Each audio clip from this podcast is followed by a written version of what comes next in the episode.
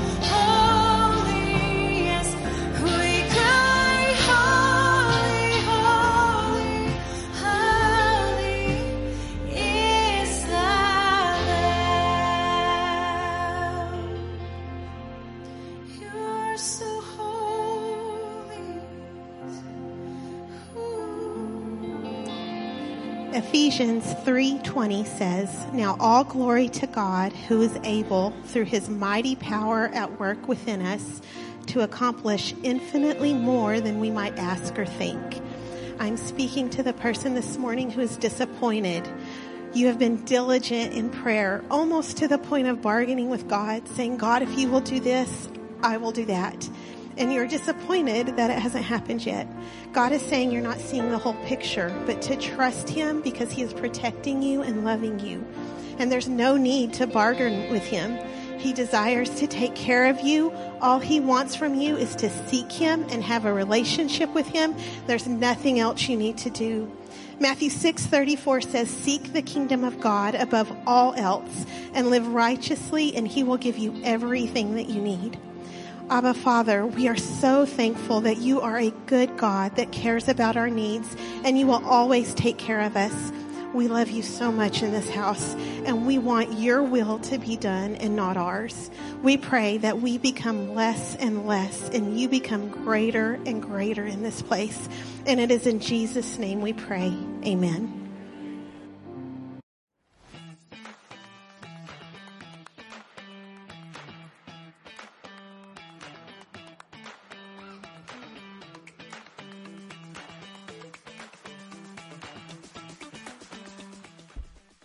Good morning, church. If this is your first time visiting with us in person or online, welcome. We are so glad that you've decided to worship with us today. At New Covenant Church, we invite all people in the communities where we live to know, hear, and respond to Jesus Christ. You can learn more about NCC, become part of our church family, or join our serve team by going to our Connect class. If you would like to bless what God is doing through the ministries at NCC with your tithes and offerings, you can use the offering boxes or give online at newcovenantlampasas.com. If you'd like more information about what's going on here at NCC, please visit the hub after the service. Again, we are so glad you are here with us this morning. Now, let's open our hearts to the Word.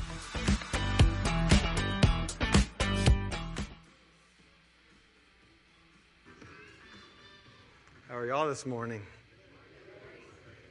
Well, it is good to be with you, and we're so glad that you're with us this morning. Also, to those joining us online, welcome. We've got one announcement before we get into the word. We won't be having uh, middle school or high school youth tonight with the Super Bowl going on. So, if you're watching that, enjoy the time with your friends or family. If you're not, enjoy your time. Before we get into the word, let's open with a word of prayer. Father God, Lord, I thank you for your word. I thank you for who you are. Lord, as we seek to know you by, by looking into your word, on, on, on getting into your presence, Father, we invite you to be present with us this morning, although we might experience your manifest presence. Father, I pray that you would inhabit the temples of our hearts. Lord, that we would know you, that we would seek you with everything within us. Father, your word and Jesus Christ himself said that he would not leave us alone, that he would send us the Holy Spirit as a helper. Lord, not only to reveal all truth to us, but he said also to convict the world of sin and righteousness and judgment. And Father, I pray that the Holy Spirit would be present with us this morning, that he would bring revelation, even conviction of sin. Lord, I pray that anything that we have hidden, Lord, that you would bring to the light.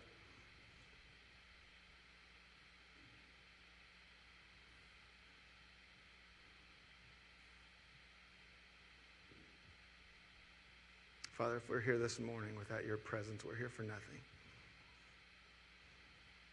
And if we live our lives without your presence, we live for nothing. Manifest yourself with us today. In the name of Jesus Christ, we pray. Amen. Amen. Well, we're continuing this series on being in the presence of God. This was a tough one to bring together. I have, a, I have a lot of scriptures that are I'll provide uh, on our website. If you go to our website under sermons, you can click on uh, this message, and there will be an attachment with a whole bunch of passages. At one point, I had whole books of the Bible in my notes. Read Romans 6 and 7 and 8, those chapters, and there was other passages that I had about anywhere from 20 to 30 verses, uh, and just couldn't. It was all speaking uh, what I felt the Lord was saying, and, and it was just so much. But like I said, it'll, it'll be out there. And there's only two scriptures up here on the screen, so I'll, I'll try to give you time to look in your Bibles or on your app this morning. But uh, again, all these scriptures will be in the notes online. So if you can't um, keep track of that, just just listen and allow the Holy Spirit to speak to you this morning, and, and then you could read all the other scriptures later. And even all the scriptures that I'm using, again, it'd be the whole sections. I'm, I'm going to read two or three verses, but it was really so much more.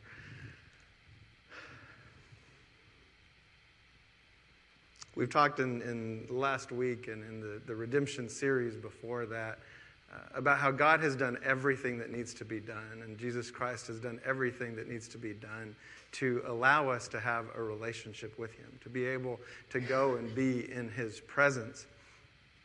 And so, the, really, the question I was struggling with in this message is so, why don't we go? Why don't we spend time in His presence? What keeps us from spending time in the presence of God? Why are we so content living most, if not all, of our days outside of His presence? Last week we talked about how Jesus Christ died and the veil was torn so that we would be able to go even into the Holy of Holies, into the very presence of God, that He can dwell in the temple He's made within us, but we don't do that. We can hear the faint call of God's voice calling for us and I, I, believe there's many, many times throughout my life that I've heard that cry calling to me to be with Him, to spend time with Him. And I just didn't answer. I just didn't go. Or I gave lip service to, yeah, I believe you, yes, I love you, but then I wouldn't actually give Him any time or spend time with Him. I think one of the things that keeps us from Him is our failure to fully commit to Him, to fully submit our lives to Him. The Word of God says that uh, our relationship with Him, the bride of Christ, that we are literally married to Jesus Christ as the body of Christ. But so often I think we're content to date Him or not even give Him that much time if we really want to be with someone, if we really want to have a relationship with Him, with them, we'll spend time with them. We'll be committed to them. This morning, just in my regular reading, I, I came across uh, in Exodus. It's after the children of Israel had been uh, freed from Egypt and they'd just come through the, the, Dead, or the Red Sea that had been parted. They'd walked across on dry land. They'd seen this amazing miracle. They're seeing the, the presence of God in a cloud of fire at night and a, in a physical cloud in the day. And Moses has gone up to the mountain to get the Ten Commandments, to get the law, the written law of God. This is the first time anything is going to be written down.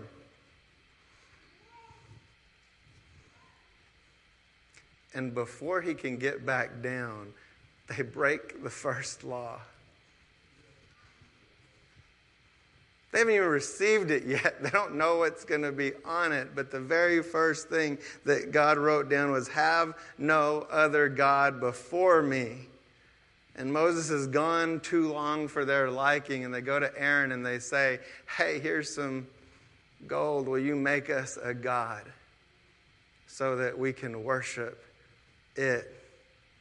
And when they do, they say, It's a golden calf. And they say, he brought us out of Egypt. And that's Moses then comes down. You, you may, may or may not know that story, account. It really happened.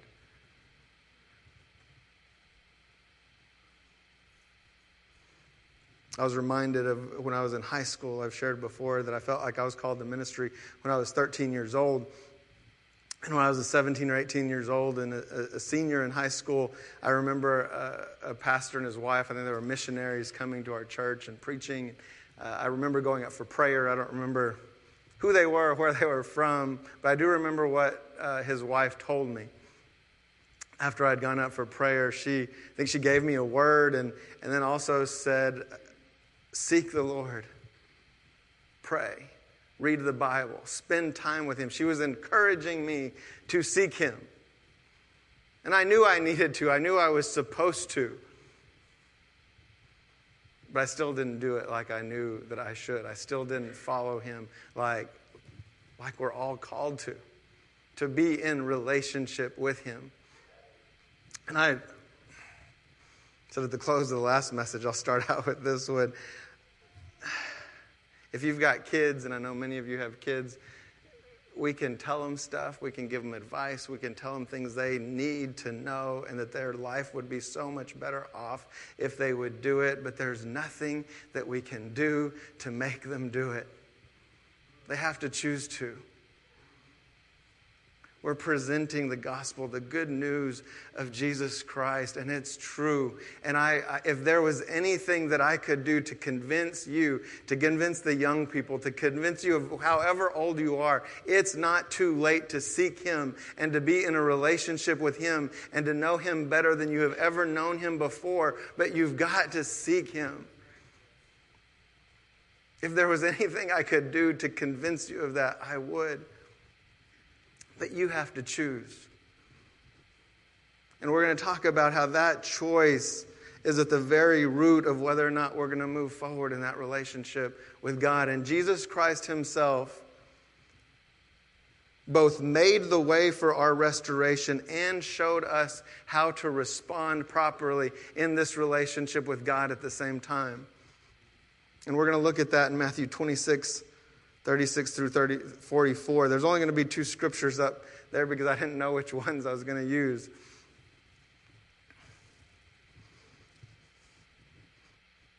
Matthew 26, 36, it's the account of Jesus uh, right before he's going to go through the, to the crucifixion in the Garden of Gethsemane.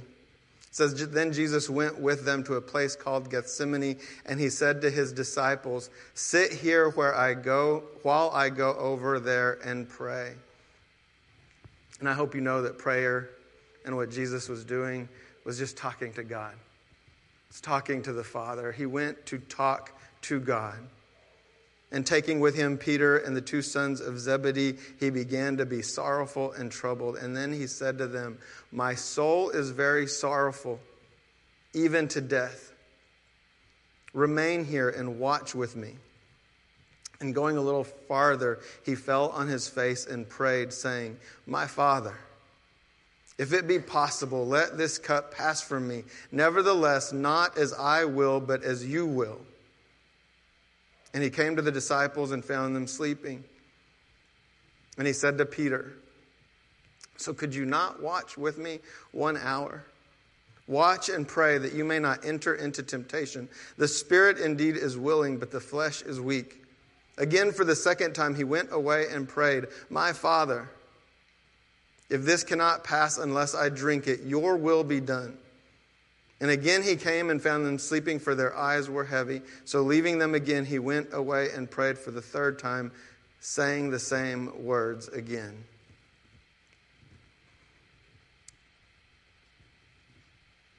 So I'm going to admit something I've never heard any other pastor admit before on, the, on this passage and speaking of this passage. I've heard throughout my life that the cross, like Jesus was agonizing over the cross, over the knowing he was going to be whipped, knowing he was going to be beaten, knowing that he was going to be spat upon, knowing that he would suffer on the cross, that it was about that physical pain that was in his mind. And other people have, have even said, many that I've read, they, they always describe that like, and I, I think they're just trying to, to say, you know, he was taking on our sin, so it had to be it, it, it, it had to be the most excruciating death. It had to be the worst death that there's ever been. I've read plenty of books on martyrs of the faith who the descriptions of their death, the length of the time that it took, the amount of punishment and torture that they went through, some lasting weeks and months, if not years, before the people that were torturing them finally decided to kill them. I remember one, they would make a guy stand for like 24, 36, 48 hours, stand still in one place till his legs swelled like, like trees. They would bring these people to the point, to the brink of death, and then they would treat them so they would get well so they could do it again. That's what humanity has done to other humans. And I can't read those stories and those accounts and then say, like, and, the, and scripture does say that be, being hung on a tree, that is cursed. Cursed is the man who would be hung on a tree. And there's a curse that God put on that, speaking of what would happen to Jesus. So, again, it's not to diminish that in any way, shape, or form. But I can't imagine that those people that suffered for months and years wouldn't have said, hey, sign me up for the 24 hour if I can just end it. So that doesn't explain the amount of excruciating agony that Jesus Christ was going to face. And again, other people have faced that kind of torture, but no one, no one has ever faced what Jesus Christ faced. He was going to take on the sin of the world. He was going to receive our punishment, the justice of God being done on him. He would take it fully upon himself.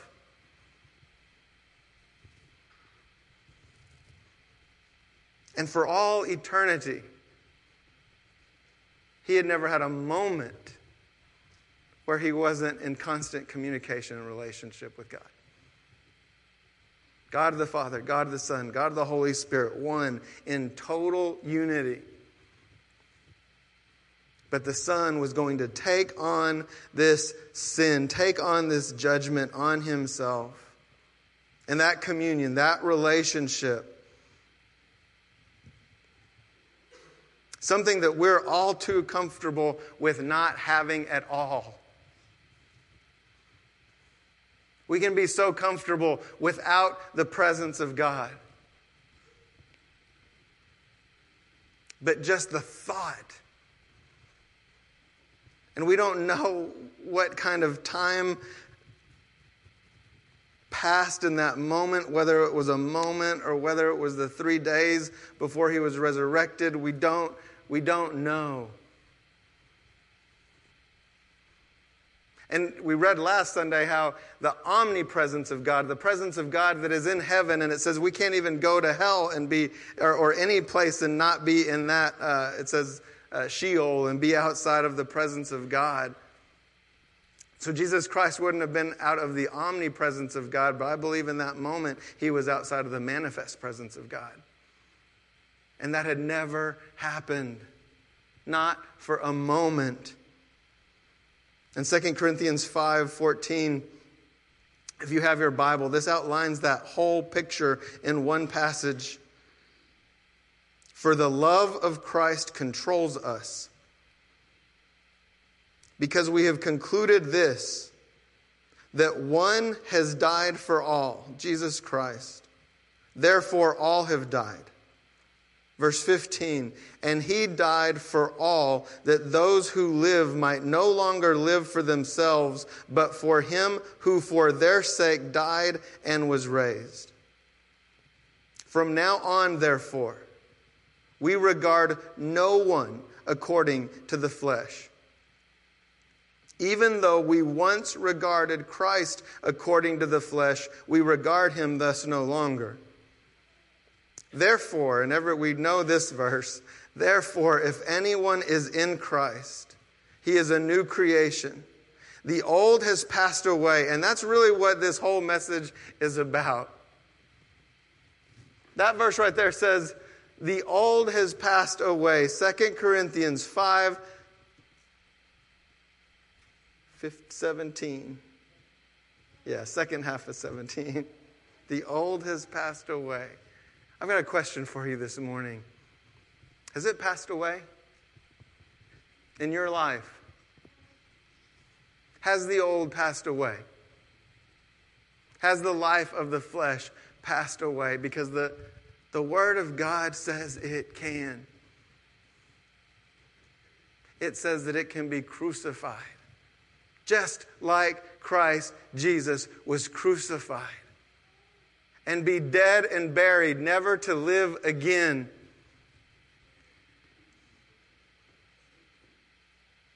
Behold, the new has come. Not in the future, not one day, now, in Christ Jesus. All this is from God, verse 18, who through Christ reconciled us to himself and gave us the ministry of reconciliation. That is, in Christ God was God was reconciling the world to himself, not counting their trespasses, not counting our trespasses against us, and entrusting to us the message of reconciliation. Therefore, we are ambassadors for Christ, God making his appeal through us. We implore you on behalf of Christ, be reconciled to God. That's what the disciples were doing. They were imploring people on behalf of God through the work that Jesus Christ had done to be reconciled to him. Verse 21 For our sake, Jesus Christ, it says He, Jesus Christ, I'm sorry, He, the Father, God the Father, made Him, Jesus Christ, to be sin, who knew no sin, so that in Him, in Jesus Christ, we might become the righteousness of God. That's what Jesus was agonizing about. That's what was tearing him apart to the point of death, thinking about. He didn't know what it was going to be like at that point. It never happened. He was going to become sin who knew no sin. The one who had never done anything wrong ever was going to become it for our sake, so that in Christ we might become the righteousness of God. Matthew 27, 40 through, 45 through 46 shows us the other side of after that prayer in Gethsemane, after the torture, after he's on the cross. It says, Now from the sixth hour there was darkness over all the land until the ninth hour, three hours of total darkness. Verse 46 And about the ninth hour, Jesus cried out with a loud voice, saying, Eli, Eli, lema sabachthani. That is, My God, my God, why have you forsaken me? And the next thing he utters is in verse 50 And Christ cried out again with a loud voice and yielded up his spirit. And behold, the curtain of the temple was torn in two from top to bottom, and the earth shook and the rocks were split. There's so much that, that we can't understand or comprehend. And there's theologians that would argue that no, you know, God did not turn his back on Jesus or that there was never any separation. But whatever happened, Jesus Christ felt forsaken by God the Father. It was real in that moment. And we don't know if it lasted a moment or days or three days, but it happened.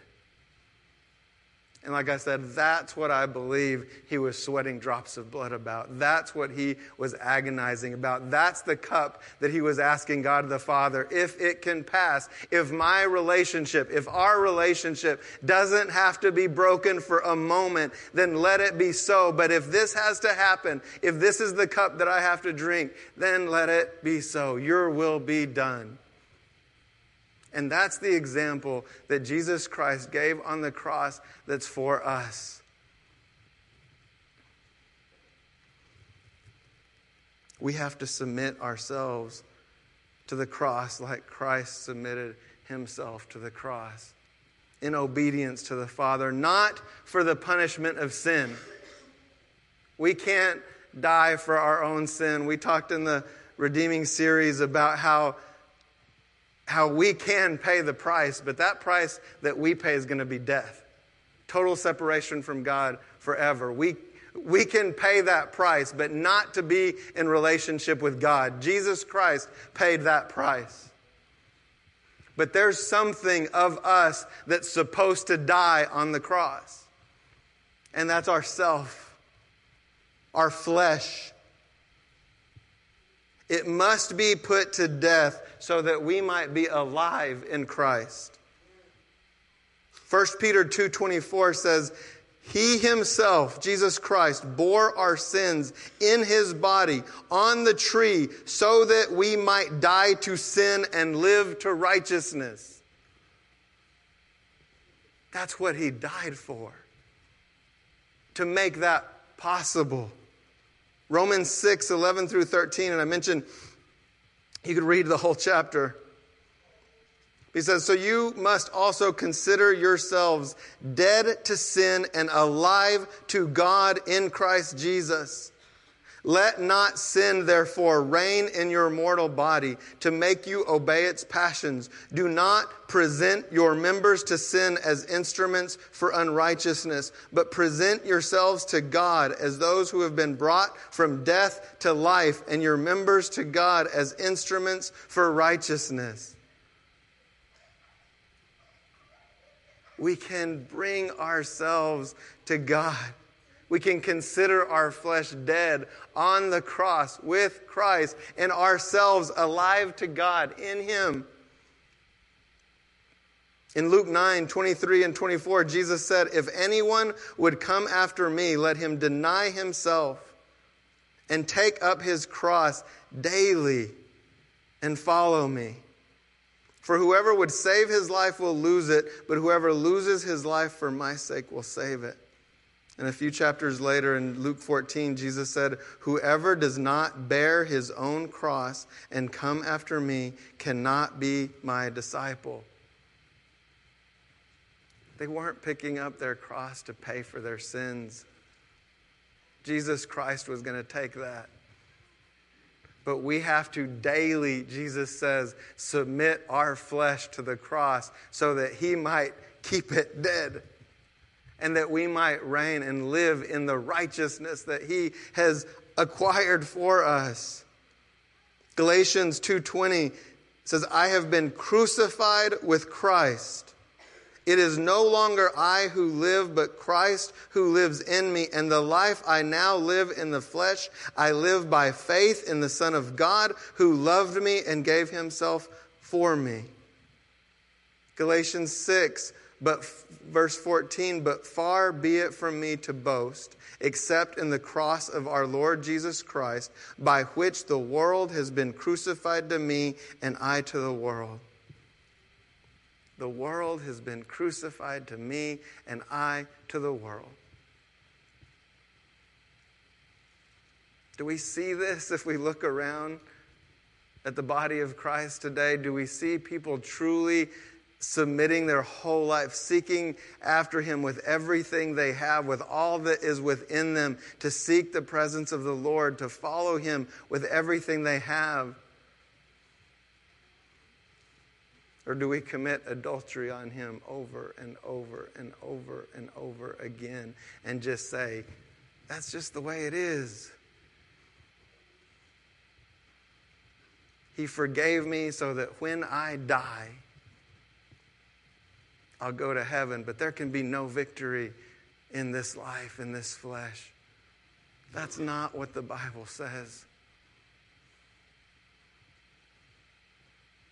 But who can honestly say, and I'm talking to myself, that we've really sought Him with everything that we have and with everything within us, that we have loved Him with a fraction of the love that we show for ourselves, the lusts of our flesh, the desires of our flesh, that we still just let live rampant.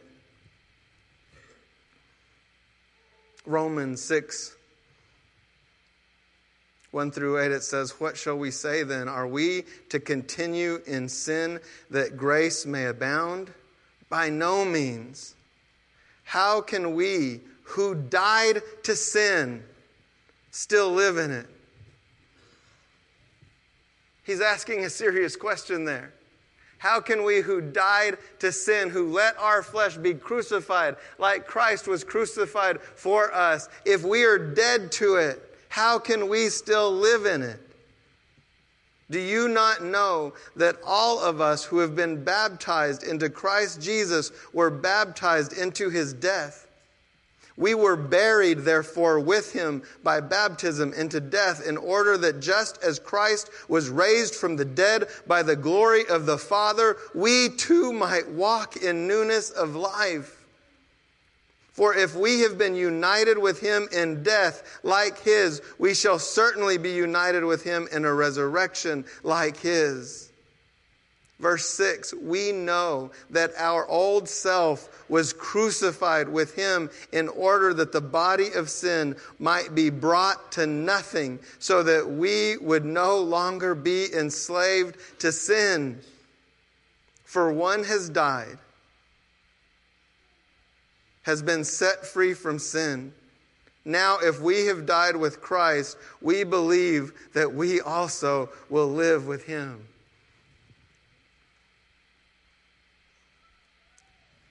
We can believe this. It's true. But believing it with our mind, saying it with our mouth, is completely different from walking it out. There's plenty a spouse who says they love their husband or wife, but then show them no love. We can easily say we love God, we're seeking Him, we want a relationship with Him, but then do absolutely nothing in reality to seek that relationship.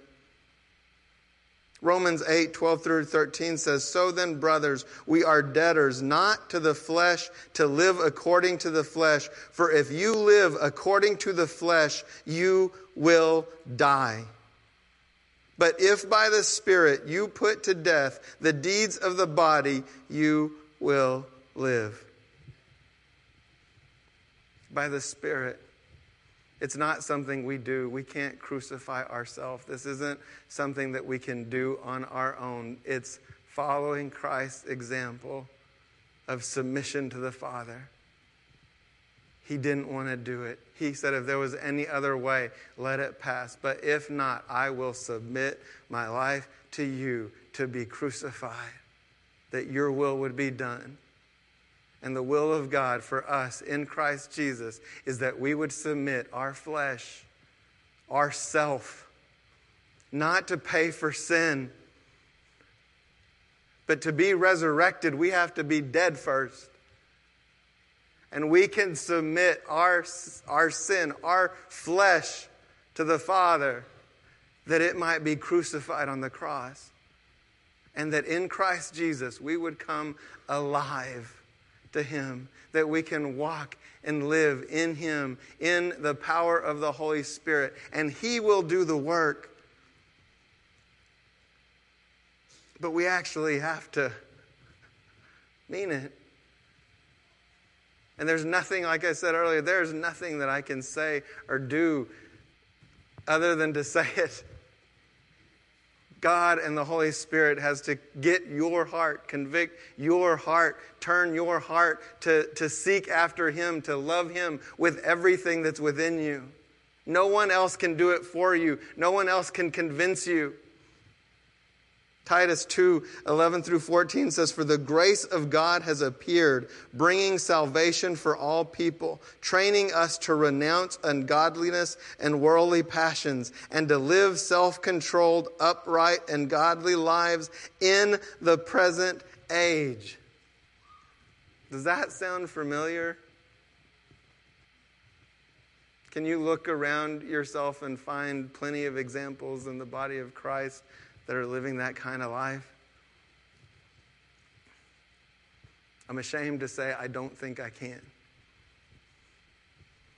But the Word of God says that is what Jesus Christ died for. That's the salvation He's brought for all people, that we can renounce ungodliness and worldly passions and live self controlled, upright, upright, and godly lives in the present age, now, while we're alive, before this flesh actually physically dies. Verse 13, waiting for our blessed hope, the appearing of the glory of our great God and Savior, Jesus Christ, who gave himself for us to redeem us from all lawlessness and to purify for himself a people for his own possession who are zealous for good works. That word zealous means most eagerly desirous of. To be zealous of good works. If you were to ask yourself the question, what am I most eagerly desirous of? Would good works cross your mind? Would seeking after God cross your mind? Everything other than that, everything than a relationship with God that would cross our mind will point us right to where we still have some of our flesh alive and well. Our self sins, our selfishness, the things that we put before God, the things that drove the people of Israel just within days of Moses going up on the mountain to say, Make us another God that we can worship it. That is what we do on our own. But if we can hear the faintest call of God calling us into a relationship with Him, we have the possibility to respond to it, to hear it, to turn to Him, and He will come to us. He says, if we seek Him, we will find Him. But we've got to seek Him the question this morning is Have we presented ourselves, our flesh, to be crucified? Like Jesus Christ submitting himself to the cross, we have to submit our flesh to God to be crucified. We can't teach the flesh out of our lives. We can't There's plenty of people, self righteous people. Self righteousness is one of the things that needs to die on that cross. There's plenty of people who can look at others and the sin in the world and point fingers and say how God's going to judge those things while they themselves are doing those very things. There's countless pastors, well known pastors, who have been uh, caught in adultery and other sins while they were standing in the pulpit pre- preaching against those very things. It's easy to say.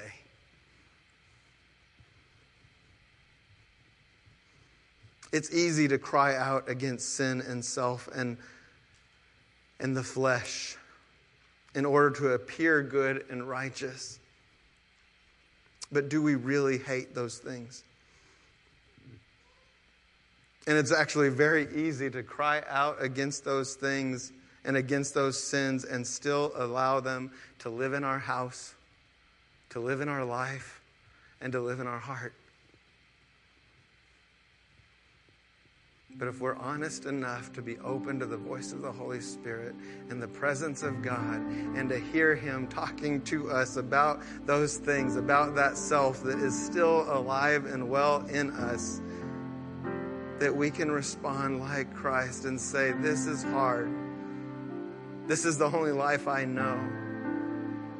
But I'm willing to lay it down on the cross, that you will crucify it, that you will render this flesh dead, mortify it. The scripture says that we're to mortify the flesh.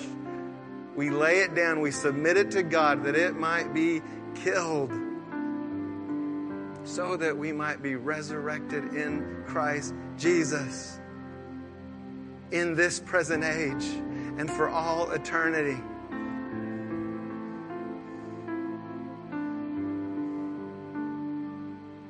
Psalm 42, 1 through 2 says, As the deer pants for flowing streams, so pants my soul for you, O God. My soul thirsts for God, for the living God. My prayer is that our souls would thirst for Him, that we would seek Him with everything that we have, and that we would make a decision this morning. As we were in worship in the first service, God brought this passage to mind. It's 1 Kings 18.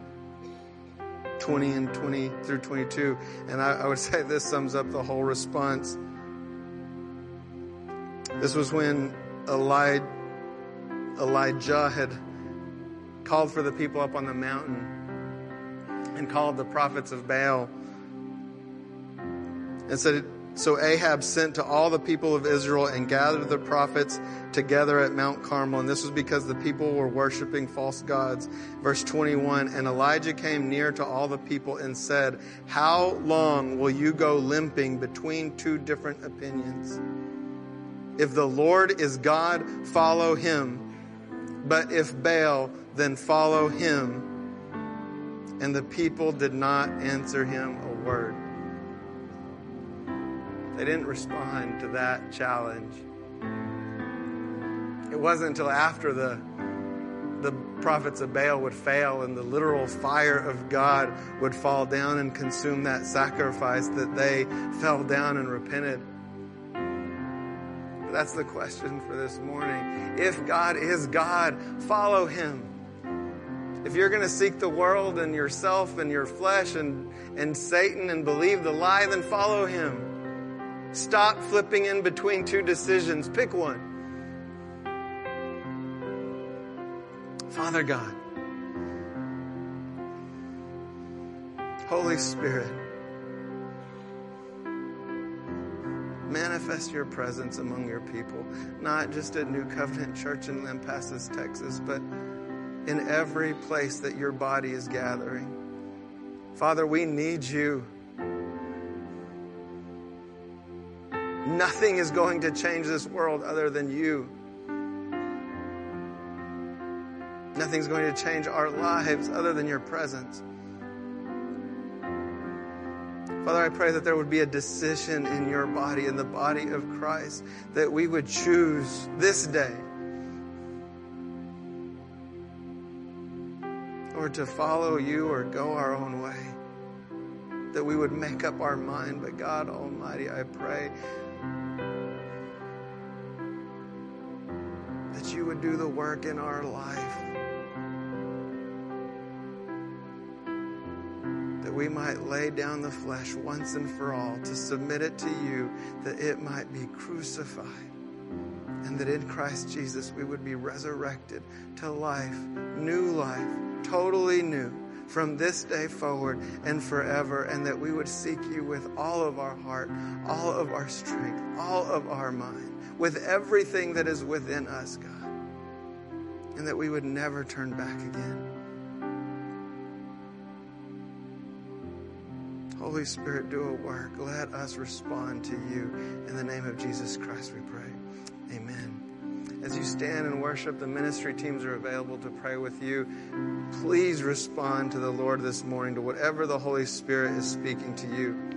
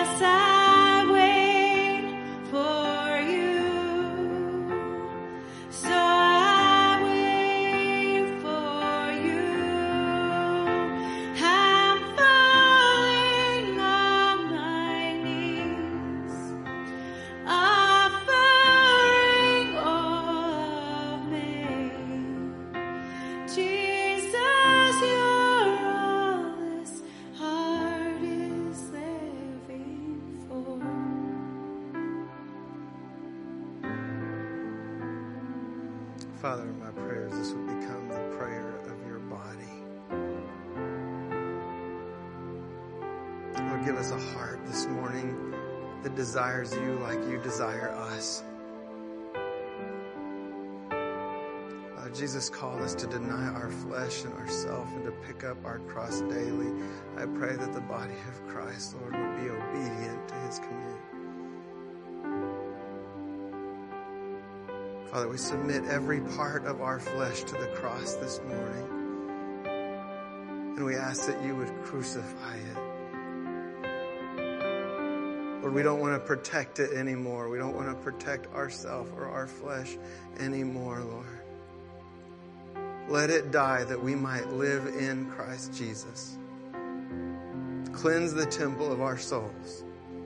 Come dwell within them, that we may be in your presence forever. In the name of Jesus Christ, ministry teams are still available. God bless you. I just my prayer is that you will seek his presence